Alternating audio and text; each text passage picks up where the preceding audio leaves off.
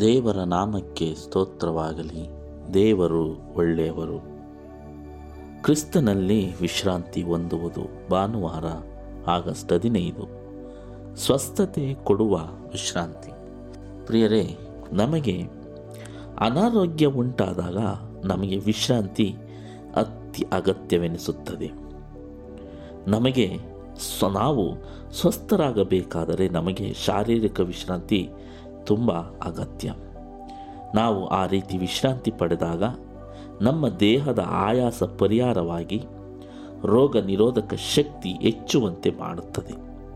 ಹಾಗಾಗಿ ನಮಗೆ ಮಾನಸಿಕ ವಿಶ್ರಾಂತಿ ಹಾಗೂ ದೈಹಿಕ ವಿಶ್ರಾಂತಿಯು ಸಹ ಬೇಕಾಗುತ್ತದೆ. ಕೆಲವೊಂದು ಸಾತಿ ನಾವು ತುಂಬ ಮರಣಕರವಾದ ರೋಗದಲ್ಲಿ ಇರುವಾಗ ನಾವು ಮಲಗಿಕೊಂಡೇ ಚಿಂತೆ ಮಾಡುತ್ತೇವೆ. ನಮ್ಮ ವೈದ್ಯಕೀಯ ಪರೀಕ್ಷೆಗಳ ಫಲಿತಾಂಶಗಳ ಬಗ್ಗೆ ಚಿಂತೆ ಮಾಡುತ್ತೇವೆ. ವೈದ್ಯರು ಹೇಳಿದ ಮಾತುಗಳನ್ನು ನೆನಪು ಮಾಡಿಕೊಳ್ಳುತ್ತೇವೆ. ನನಗೆ ಏಕೆ ಹೀಗಾಯಿತು? ಈಗಾಗಲು ಕಾರಣವೇನು? ನನ್ನ ಜೀವನದ ಶೈಲಿ ನನ್ನನ್ನು ಕೈಬಿಟ್ಟು ಬಿಟ್ಟಿತ ಅಥವಾ ಇಪ್ಪತ್ತು ವರ್ಷಗಳಿಂದ ನಾನು ತೆಗೆದುಕೊಂಡ ಔಷಧದಿಂದ ಈ ಸಮಸ್ಯೆ ಉಂಟಾಯಿತಾ.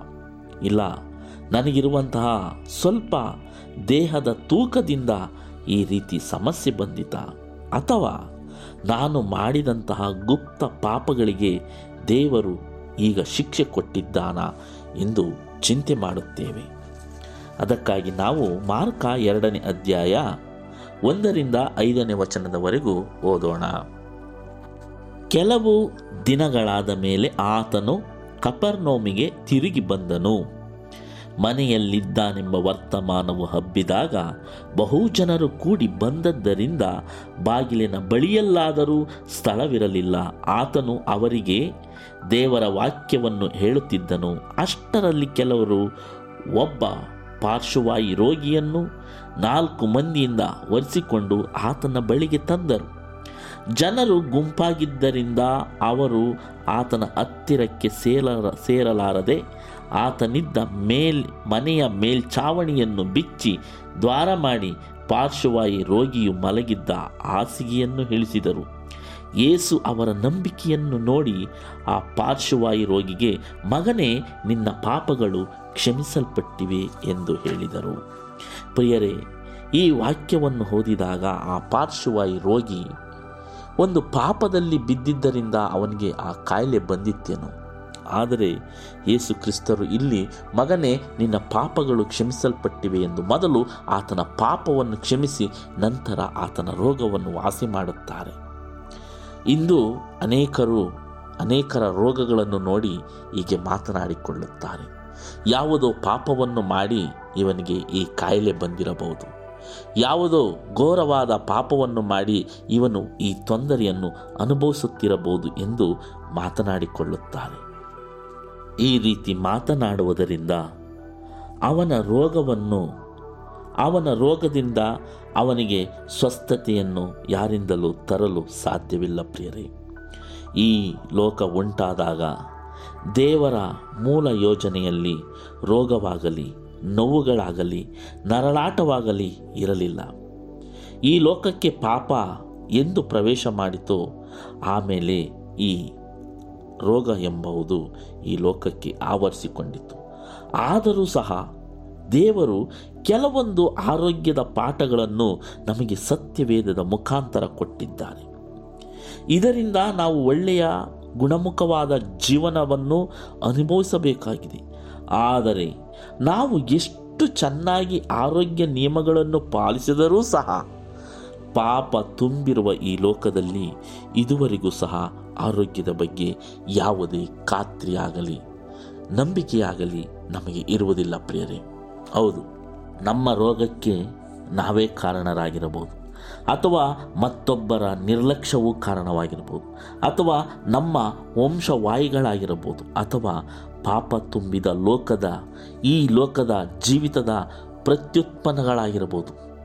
ಯಾವುದೇ ಒಂದು ರೀತಿಯಲ್ಲಿಯೂ ಸಹ ನಾವು ಯಾವ ರೀತಿಯಾಗದರೂ ನಮ್ಮ ಆರೋಗ್ಯವನ್ನು ಕಾಪಾಡಿಕೊಂಡರೂ ಸಹ ಯಾವುದೋ ಒಂದು ಮೂಲಕವಾಗಿ ನಮ್ಮ ಆರೋಗ್ಯವನ್ನು ಕೆಡಿಸಿಬಿಡುತ್ತದೆ.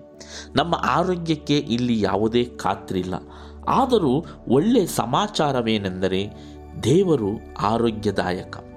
ದೇವರು ನಮಗೆ ವಿಶ್ರಾಂತಿಯನ್ನು ಖಂಡಿತವಾಗಿ ಕೊಡುತ್ತಾರೆ. ನಾವು ಆರೋಗ್ಯದಲ್ಲಿದ್ದರೂ ಸರಿ, ಅನಾರೋಗ್ಯದಲ್ಲಿದ್ದರೂ ಸರಿ ದೇವರು ವಿಶ್ರಾಂತಿ ಕೊಡುವಂತಹ ದೇವರಾಗಿದ್ದಾರೆ. ಈ ಪಾಪ ತುಂಬಿದ ಲೋಕದ ಜೀವಿತದ ಪ್ರತ್ಯುತ್ಪದಗಳಾಗಿರ್ಬೋದು. ದೇವರಿಗೆ ವಿಶ್ರಾಂತಿ ಕೊಡುವುದು ಹೇಗೆಂದು ದೇವರಿಗೆ ಚೆನ್ನಾಗಿ ಗೊತ್ತು. ಪ್ರಿಯರೇ, ನಮಗೆ ವಿಶ್ರಾಂತಿ ಬೇಕೆಂದರೆ, ದೈಹಿಕ ವಿಶ್ರಾಂತಿ ಬೇಕೆಂದರೆ, ಮಾನಸಿಕ ವಿಶ್ರಾಂತಿ ಬೇಕೆಂದರೆ ನಾವು ದೇವರ ಬಳಿಗೆ ಹೋಗಬೇಕು. ಯೇಸು ಕ್ರಿಸ್ತರು ಜೀವಿಸುತ್ತಿದ್ದ ಕಾಲದಲ್ಲಿ ಅನೇಕ ವಿಧವಾದ ತೊಂದರೆಗಳಿಂದ ಬಳಲ್ತಿದ್ದ ಜನರು ಈ ಲೋಕದಲ್ಲಿದ್ದರು. ಕುರುಡರು, ಕುಂಟರು, ಕುಷ್ಠರೋಗಿಗಳು, ಮಾನಸಿಕ ವೇದನೆಯಲ್ಲಿದ್ದವರು, ಮರಣದಲ್ಲಿದ್ದವರು. ಆದರೆ ಎಲ್ಲರೂ ಆತನ ಬಳಿಗೆ ಹೋದಾಗ ಅವರನ್ನು ಸ್ವಸ್ಥ ಮಾಡಿ ಅವರಿಗೆ ವಿಶ್ರಾಂತಿಯನ್ನು ಕೊಟ್ಟರು. ಅದೇ ದೇವರು ಇಂದು ನಮ್ಮನ್ನು ಕರೆಯುತ್ತಿದ್ದಾರೆ. ನಮಗೆ ಅನಾರೋಗ್ಯವಿದ್ದರೂ ಸರಿ ಮಾನಸಿಕ ನೆಮ್ಮದಿ ಇಲ್ಲದಿದ್ದರೂ ಸರಿ, ನಾವು ಆತನ ಬಳಿಗೆ ವಿನಯದಿಂದ ಹೋಗಿ, ನಾವು ಬೇಡಿಕೊಂಡಾಗ ನಮಗೆ ಖಂಡಿತವಾಗಿಯೂ ವಿಶ್ರಾಂತಿಯನ್ನು ಕೊಡುತ್ತಾರೆ. ಆದರೆ ಪ್ರಿಯರೇ, ಯಾರಾದರೂ ರೋಗದಲ್ಲಿ ಬಿದ್ದರೆ ಅದಕ್ಕಾಗಿ ಅವರನ್ನು ನಿಂದಿಸುವುದು ಒಳ್ಳೆಯದಲ್ಲ.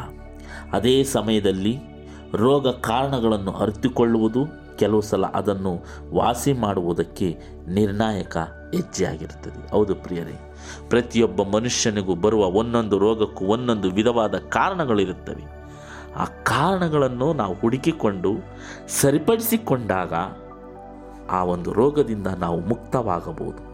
ಅದಕ್ಕೆ ಒಂದು ನಿರ್ಣಾಯಕವಾದ ಹೆಜ್ಜೆಯನ್ನು ಇಡಬೇಕಾಗುತ್ತದೆ ಎಂದು ಈ ಪಾಠ ವಿವರಣೆ ಮಾಡುತ್ತದೆ ಪ್ರಿಯರೇ.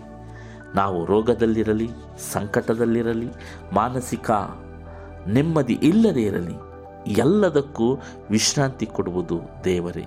ದೇವರ ಬಳಿಗೆ ಹೋದಾಗ ನಮ್ಮ ಸ್ವಸ್ಥತೆ ಕೊಡುವ ವಿಶ್ರಾಂತಿಯನ್ನು ದೇವರು ಖಂಡಿತ ಕೊಡುತ್ತಾರೆ. ದೇವರು ಎಲ್ಲರಿಗೂ ವಿಶ್ರಾಂತಿ ಕೊಡುವುದಕ್ಕೆ ಯಾವಾಗಲೂ ಕಾತರರಾಗಿದ್ದಾರೆ. ಅವರ ಬಳಿಗೆ ನಾವು ವಿನಯದಿಂದ ಹೋಗಬೇಕಾಗಿರುವುದು ನಮ್ಮ ಆದ್ಯ ಕರ್ತವ್ಯವೆಂದು ಈ ಪಾಠ ತಿಳಿಸಿಕೊಡುತ್ತದೆ. ಮತ್ತೆ ಮುಂದಿನ ಪಾಠದಲ್ಲಿ ಭೇಟಿಯಾಗೋಣ. ವಂದನೆಗಳೊಂದಿಗೆ. ಆಮೇನ್.